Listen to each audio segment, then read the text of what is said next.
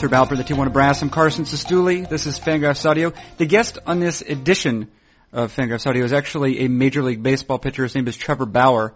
Uh, we will get to Trevor Bauer in conversation in a moment uh, because the person with whom he is conversing is August Fagerstrom, and August is here with me at the moment uh, to help me, to help us introduce the audio clip to follow. August, you're there?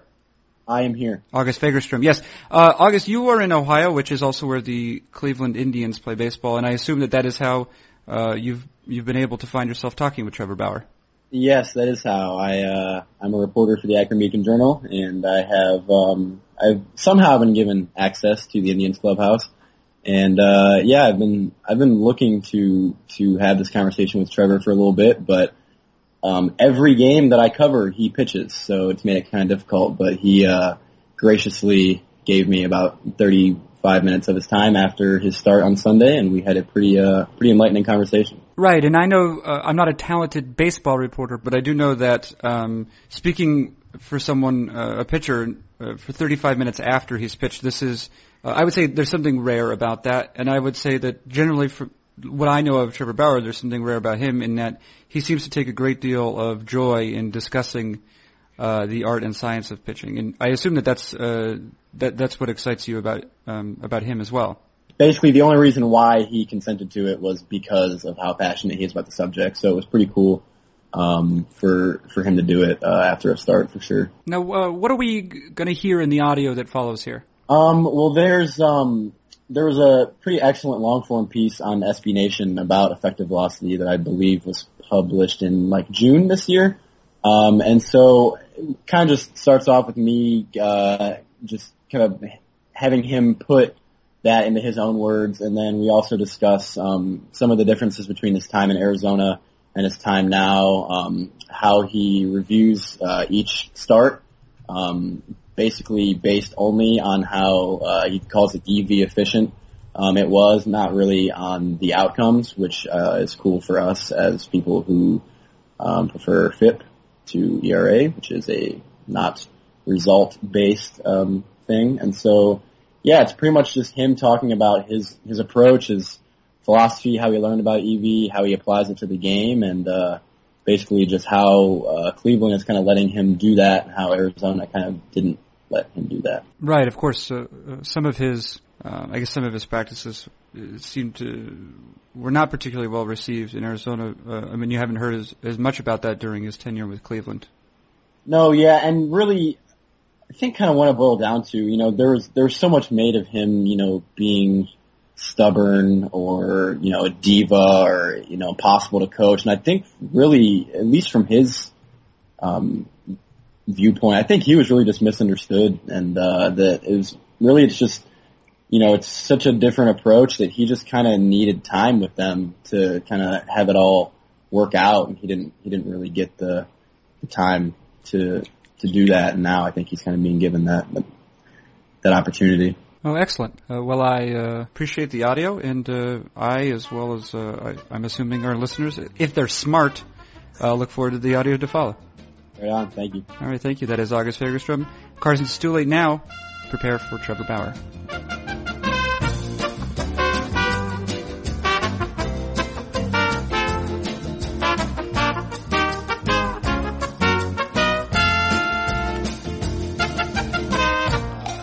Uh site Fangraphs. Okay, so I write for them. Okay. Um, that's where most of this will be going up at. Another one of my favorite. Yeah, yeah. I figured figured that. Uh, yeah, I mean, I'm a big nerdy guy, if that's how you want to put it or whatever. So, you know, figured that would. Right up my alley. You're right, yeah, I figured. Um, so yeah, I read this, um, great piece, uh, it's like a long form piece on SB Nation about effective velocity. It was mostly uh, about, huh? By Jason? Yeah, yeah, it was mostly about Perry Husband, but you were, uh, you were in it too. Um, I've actually read it a couple times. Um, so I think I have a, a grasp of what it's all about, but I just kind of wanted to, you know, hear you kind of put it into you yeah. know your own words of just what that is, and then also just kind of how you apply it to to you know like the way you pitch. Well, I don't even know. And also, I wanted to preface it by saying that you know since this is going on Fangraphs, you know you don't have to just hit me with any of the technical you know things. I mean, the audience that right. will be reading this will appreciate all that. So. Um, shoot, I've been using it since I was first introduced to it in the summer of, I guess, of 2009, in between my freshman and sophomore year at UCLA. So I've been using it what, 10, 11, 12, 13, four years, four plus years, four and a half years, five seasons maybe. Two, yeah, five seasons. I still don't know how to put it all into words. Yeah. Um, you know, exactly. It, it's so hard to uh, describe it because it's, um, uh, it's oh, like, so it's an equation, right? Mhm. It's a, it's largely a mechanical or a uh, mathematical equation on uh, timing and, and stuff like that. But there's a lot of the equation is more of like a guideline. Uh, you know, there's a lot of different ways you can work within it. Right. So it doesn't become. It, it, it's really it's brilliant um, because there's a couple key tenets of it, and if you work within those, it'll it's pattern proof too. So there's no like you can throw a whole season being EV efficient and not fall into any patterns, not have any predictability, um, which is big, and, and so it's this, it's this maybe more of like an algorithm, or I don't even know really how to how to term it exactly. Yeah. Um, but it's it's it's been huge in my baseball career. Yeah. Uh, from the time I was you know in college to pro ball, and now I work with Perry um, on a start to start basis. Okay. Uh, on reviewing my outings and, and actively studying it and trying to get better um, with the approach and having having it occur to me more naturally on the mound. So you know, and so I'm not thinking of okay, man, okay, let me think. Let's say I just threw this pitch. And blah, blah, blah. Right. So I throw a pitch and something happens and I'm like, okay, this or don't do that or Mhm. stuff like that. Um, what what kind of things will I mean? Because you said that he, you know that he kind of reviews your starts. What kind of things will he look at? What kind of things will he tell you? Um, just you know, how does Uh, mostly what we look at is um, we try to look at the things that I can control, which is basically avoiding barrels, avoid, avoiding Mhm. hard hit contact. Um, you know, the more you do that over the long run, you know, the better off you're going to be. Um, I had a, a nice little string at you know my first maybe 10 or 15 starts where it wasn't really working out in my favor because I was giving up a lot of like, broken bat jam shot hits that you know were falling. But over the long term, the more you can avoid a barrel, the more you can avoid hard contact, the better off you're going to be with balls in play. Um, so we'll look at uh, how many hard contacts there were, and Mhm. of those hard contacts, how many of those violated um, certain rules of EV, how many of them basically were EV inefficient, Right. how many of them weren't. And um, so that way we can get like a true number of, uh, a true representation of the, the theory at work, the, uh, how EV is actually working that outing. right? Um, so that's one thing is we'll look at hard hit balls, uh, and then he'll he'll review bat, each at bat um, of the game to how efficient was that particular at bat.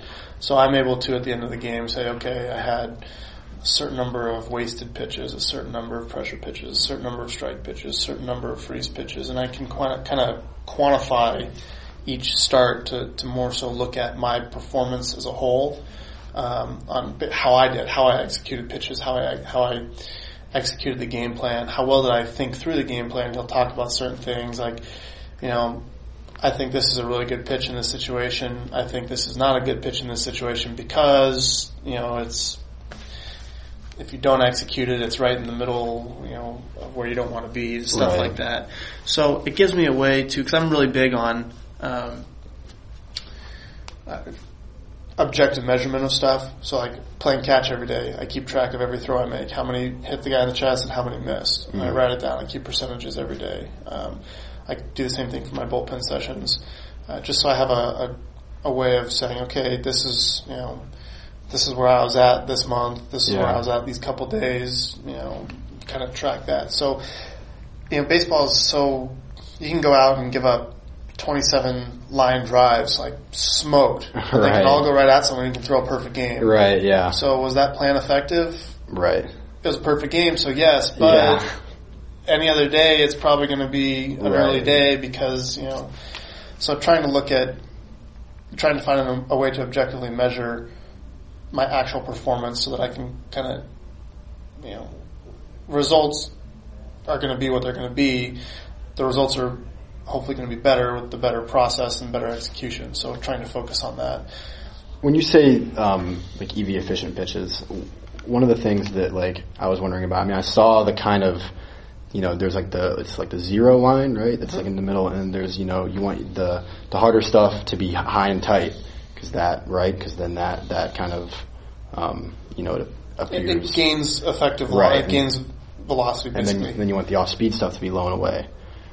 Under under Most what, times. right and, and, and that's what I was going and to that's ask. where the that's where the the kind of coloring in that's where the guidelines come in. Right, and so- in yourself. That's what I was going to ask: is how? I mean, under under what circumstances uh, is it um, smart, or or do you want to have a fastball in you know that you know The minus area. right? And then when I mean, I don't think you usually want to have any breaking stuff up in you know the Sure fastball area, but okay. Occasionally. So right, so when you know when Right. do you want to do that and why? So understanding just the what the zero line is, uh, it the pitch is going to be reaction time wise because that's basically what EV does. It takes velocity, the true velocity of the pitch, kind of out the window, and it's Right. all based on what the reaction time is for the hitter. So.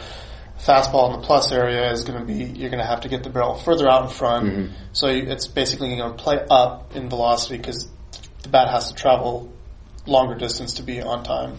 Um, and a fastball down away is going to be because the bat doesn't have to travel nearly as far. All based around the fastball, basically middle middle in the zone. Mm-hmm. Um, so understanding that, it's just like you, get into a bat sometimes, and like so, I'll, we'll take a, a, a, a an at bat, just a random at bat. Um, so I throw, say it's a lefty up, and I throw uh, first pitch cutter um, at 88 miles an hour inside, uh, middle middle thigh, so basically middle elevation, inner third, first strike. So that's going to play up a little bit in speed. Um, 88 is probably going to play up to about 90.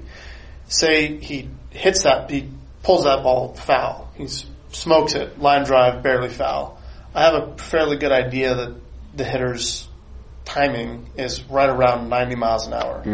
So now that it all goes into, you know, just working on speed wise, now I want to go away from 90 miles an hour. I don't want to throw him something else that's going to end up EV 90 miles an hour because he's timed for that.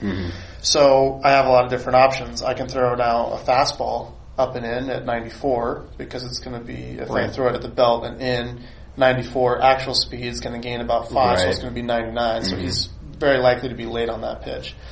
I can throw a, um, I can throw a a change up away at 84, and if, as long as it's in the minus area, it's going to be 84 or less, which is going to be far, far enough away from 90 that he's probably not going to be on time with that. I can throw a slider inside that'll end up kind of on the zero line, but it's going to be about 82 down and in. So I have a lot of different options that I can go to, and then I can go to a freeze pitch if I want to as well. So say I want to go, say I throw, the, he pulls the cutter foul, now I can throw a fastball away. Um, most likely going to end up with a, depending on how the game, when the, when it, when the at bat takes place during the game and how the previous at bats with this specific player have, gone and your history and stuff like that. Um, but a fastball away, uh, freeze would be dangerous, but what do you mean by could freeze? work. So, um, everything that comes out of a out of a, the same tunnel. Are you familiar? It Mm-hmm. Yeah. a little bit about tunneling, Yep. right? So Yep. you have like a, a straight fastball, then you have a cutter that comes off and it kind of goes Right. in, then you have a slider on that plane. So you have this main tunnel Mm-hmm. that all you want all your pitches to come pass through it. It's about you know ideally halfway to the plate. If you had like a ring about this big, you'd ideally be able to throw every single one, Mm-hmm. And every pitch you throw, that. right through that, and so it looks the same. Right. It takes away all their early reads on uh, trajectory, um, you know, So looking at it from the side, a fastball down may share this, and a slider may do that. So now mm-hmm. the, hitter can see like a little hump. So that's the tunnel. Anything outside of the tunnel, so say my tunnel is set up for a fastball, middle of the plate, belt high. I can throw a cutter off that. I can throw a slider off that. I can throw a reverse slider off mm-hmm. that, a changeup off that, a curveball in the dirt, all out of that tunnel. Mm-hmm. Well, a fastball down and away isn't going to share that same look. So the more pitches I throw through that tunnel, and then I throw one that's that looks completely different, it's like, what the hell is that? So that's the freeze pitch, That's kind the just like freeze. the, okay, so it's kind of like a change of pace almost, but in a totally different. Visually. Right. Okay. Right. So it'd be the same thing as throwing fastballs down in the zone, down in the zone, maybe five or six of them, then curveball. It pops up. Oh, what is that? It's not that they can't hit that curveball. If Mm-hmm. They know it's coming or if they identify it early, everybody in the big leagues can hit a curveball. Right. You know, but it's that they've, they've been seeing this and all of a sudden they see this and it's like, whoa, what is Mm-hmm. that? And it locks them up. So that's the idea behind a freeze. So there's an instance where throwing a curveball in the, or an off-speed pitch, Mm-hmm. um, in the plus area, Okay, because then it's coming from a different. it's it's Okay. a lot higher. So Right. I got a earlier today. There's a curveball that I threw for a strikeout um, that was up and in. It ended up up and in, and it just enhances the freeze effect because it, it starts out so high Right. that there's oh that that's way way up, and then Mm-hmm. So it breaks down. so really, if by by keeping most of your pitches through that tunnel, it makes the ones that don't come from the tunnel that much more effective. I mean, is, I mean, is that is That's the idea, yeah. Okay. Um, and but it's it's a double edged sword though because what freeze pitches are that curveball that I threw up in the zone for a strikeout.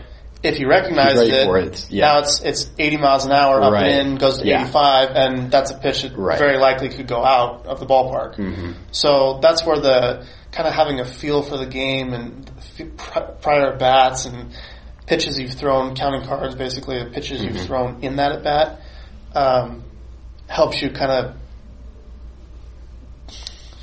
paint the picture, I guess, Yeah. for lack of a better explanation. So I don't I don't think uh, Court kind of mentioned something to me. Uh, I don't I don't think he wanted me to kind of go here. But when you were talking about you know uh, of like the little sequence that you just made up of you know what you're thinking of you know out on the mound. It just made me think of you know the whole story of you know when you first came up with the Diamondbacks, you know shaking off Miguel Montero and all that. I don't even really know how to word this. I mean, just how, what was I mean, what was that relationship? Because I mean, I'm sure that he, or you know, just whatever catcher you know that you have is not as you know in tune with all of this as you are. So, It's, it's completely different than because I mean, a catcher calls a game. So when Right. you're out there and you got all this going through your head, you know, I mean, just I, I, well. So I guess how much did you talk with him about that? And then uh, does does like Jan? I mean, like you know, is, I mean, So- is he in any of this? Is that So understand it from uh, from my perspective a little bit 1st I, I have this this concept, this algorithm, basically, and I, I like we've been talking about, trying to work within it. It's the fundamentals of it are different than just drastically different Right. than a conventional mm-hmm. approach. So there's certain things where if, if an approach is centered around throwing fastballs down and away, my approach is centered on throwing fastballs up and in. Right. So learning how to marry those two is very tough because they're so mm-hmm. drastically different. Right. It's not like you have a guy that's, oh, he likes to throw 60% off-speed stuff. That's just who he is and mm-hmm. okay, I understand that now. But he's still going to throw heaters down and away. This is like, this guy likes to throw 40 or 50% fastballs and he doesn't like to throw them over here. So then the, it puts the catchers in a tough position because it's like, well, I don't know how to. I've been in the minor leagues for eight years. I've been in the big leagues for five years, or whatever it may be. I have mm-hmm. 13 years of professional baseball experience calling stuff this certain way. Mm-hmm. I have no idea how to call a game that way. right? So I've tried to simplify uh, the concepts, Right. Um, and, and just so that there's, so I don't have to sit down with the catcher and be like, look, okay, let me explain to you Right. for an hour this, this. Yeah, and an right. hour this, Yeah. and then so now you're sitting behind the plate like, shoot, I don't even Yeah, know what pitch to call because Right. you know, and some guys are better at processing information. Some guys aren't. They're feel guys. They you know they get a sense for what the hitter's doing and they Mm-hmm. call a game based on feel. Some you know everyone does it slightly differently and they find ways to be successful with that. And I think I process information very well. I and mm-hmm. I, I think in everything I do, I just I think. Right.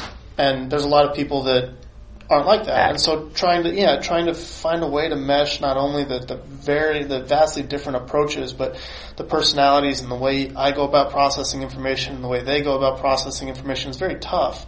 It's very you know, and how do you how do you even begin to try to communicate about that type of stuff? You know, going into an outing, Right. the way it works best I found is as I can throw to a guy more often. Like even my my sophomore year in in college, because I threw the same catcher for three years, so that's a very good representation. You know, my freshman year, I, I just threw whatever the coach called, and because I, I hadn't been exposed to EV yet. And the, my sophomore year, I, I had this this concept. I, I learned, I, I was introduced to EV, and um, and so, and I was able to shake off and, and call my own game basically. So, you know, when I would shake and the catcher would be like, okay, well, what do I put down? I don't know what to put down. I throw seven pitches. So like, Right. well, you know, Yeah. you could be a fastball in, nope, fastball away, no, cutter in, nope, cutter away. You, I mean, you could go on forever with, you know, if you're not on the same page. So, um, it was, it was rough early because trying to learn some of the, learning on the fly basically, like how, how I choose to paint the picture. But as it got to, you know, later in that season and then throughout my junior season, because I was throwing to the same guy, he taught me enough. He saw what I liked to do, saw what, you know, kind of how it worked, and he kind of got this, um, he was an experiential pitch caller. You know, uh, the coach called the pitches, but when I shook off, he had to put down a sign. And so, you know, it was experiential for him, like, okay, I don't know what to call. We're going to throw a slider here, okay. And then he'd see, oh, that makes sense, and that kind of works. So he kind of learned it as we went along. So as I throw to catchers more and more, uh, they get familiar with how I like to go about things and, and the concept. They learn it however they learn. It right. So it's not as much of, of you kind of putting it into words, just kind of an experience thing where they'll kind of naturally, uh, you know, ease into just the way yeah, that you pitch. they they experience it. They learn it how they learn. If they're a thinker, they can look at they can watch the film and say, okay, Right. this is what does he like to do? Okay, I can kind of see he likes to do this or he likes to do that, and they learn it that way. If they're an experiential guy, a feel guy, they can kind of say, oh, okay, I see. You know how. How does how do the hitters react to his cutter? How do they react to his changeup? And they kind of learn it that way. But it takes a while of throwing to someone to get on the same page because there's really no good way to get on the same page uh, to a, for me throwing to a first time catcher. There's really no good way to yeah, talk to him before the start it, Yeah. and say, "Hey, look, this," because it, back to the to EV a little bit more. It's like there's so many different options. On, okay, I need to lose speed here. Well, I can lose speed in five different ways. Right. I need to add speed here. Well, I can add speed or I can throw a freeze. And sometimes I feel like throwing a freeze, and sometimes I feel like adding speed. And just it, it's all played off of what happens in the game and feel in the game and reading the hitters and stuff like that. So there's really no good way to go about explaining it. So in the case with Arizona, I threw to Montero four times, three times, and it's like you know, that's that's The entire tough. sample was you shaking him off because you didn't really have enough time for him Yeah. to learn. and it's not his fault, right. You know, it, it's not my fault. It's not his fault. It's a product of it's just, just a the different way of going about approaches. things. Yeah. And you know, I, I people had said that you know I, I didn't talk to him or he didn't talk to me, or but it, they're missing the whole point. There Right. really isn't a good way to, to talk about It's it. just it just has to be done. It- you know, and I used to try. I used to try to talk to my catchers and say, "Hey, I want to throw mostly this or mostly that," or you know. But then I'd get in the game and they'd say, "Okay, they, I, he wants to throw mostly this," so they're putting it down, and I'm like, "You know, no, I have a feel that I want to throw something else." Right. And then they're like, "Well, what the heck?" And then, you know, um, so I think it would have worked out eventually as Right. we learned each other. I don't think that he's a he was a, bad guy trying to against Right. Mm-hmm. me. I think he was honestly trying to help me. You know, we're on the same team, we're trying to win. right. But his way of helping me wasn't my way It of was different than the way you're trying to help yourself. right. Yeah. So we're we're like here, we're not on the same page. I threw that at you. And then we're going like we're trying to get on the same page, and we're going further away. Yeah. You know, and I was hurt, and I wasn't executing very well, and so I wasn't being successful at what I wanted to do, and so then he's trying to help me to be successful, and I, it just it, the, the timing and everything just didn't line up. There was a quote in in that um, long form piece where it said something to the effect of that it will, that, you know, the, the the concept of EV has not, you know, been fully bought into by a team or by a GM yet. And you said that it would take a progressive GM to, to you know, maybe do that. Indians are known as being, you know, one of the more progressive, you know, up up there with the Oakland, Houston, uh, Right. Tampa as, you know, one of the more progressive teams. D-backs are kind of on the other end of that spectrum. At least, you know, that's the outside perspective. Is, you know, I mean, is this something that you've discussed with Chris? Would you say that he might be that progressive GM? And um, just, I mean, I talked with Zach Walters when he 1st came here, and he said something interesting to me that you know that he he liked al- already the Indians organization because of how open they were with communication. He came from Washington, which, which he said was a very business oriented franchise, whereas this one they're very open to communication. They want to know what you want to do. Just what what is you? I mean, how has it changed since you came to Cleveland? You know, is is Antonetti maybe that that guy? I mean, just how how you know open and progressive have they been with your approach? They've been they've been fantastic on every because I, I do things differently. You know, Right. I, I train differently. I, I think about the game differently. I approach things differently. So they've been fantastic on every aspect of it because I think of that fact. They're they're very communication oriented, and it's not one way communication. It's not you're going to do this, Right. And then there's no. Do you feel that way in Arizona a little bit? I, I didn't. I, I don't know. It was. I wasn't there for long enough to even Yeah. really have a, you know, and I was, it was my first experience in pro ball, and then it was just there's so much going on that it was hard to even really. I never really settled into. I had one spring training with them. I had it was- Right. It was so quick. Uh, the, the time frame, uh, the, such a small sample size of even interacting with each other, but being here now for this is my second year here, and uh, the, the communication on hey, what do you want to do? Okay, we think you should do this. What do you feel about that? You know, can we? How do you? What do you like? What do you dislike of what we're telling you? How does what we're telling you come off? We're, we're not trying to beat you up. We're trying to communicate here. You know, just different stuff like that, where it's it's handled a lot more like a almost like a person to person type social relationship that is centered around business instead of a strictly business relationship where you Which have kind of what Zach hinted at. the yeah. boss telling the employee to do, or the the CEO telling the managers or whatever to do this, and then they tell the employees, and they tell all their, you know, and it's it's a top down. Um, it's, this is much more of a. It's not even really bottom up. It's all just kind of in a, in a It's open. circle where it, every, it just bounces back and Yeah. forth. So to the question of is Chris the GM? It, it's a lot more than just the GM, right? So the Mm-hmm. GM helps ultimately makes a lot of the decisions, but it's a lot um, who he puts in in the farm system, who, who's who's in charge of player development, who's in, who are the pitching coaches, how are they how are they instructed? You know, h- is there Points are booting people, so Okay. wrap it up. All right.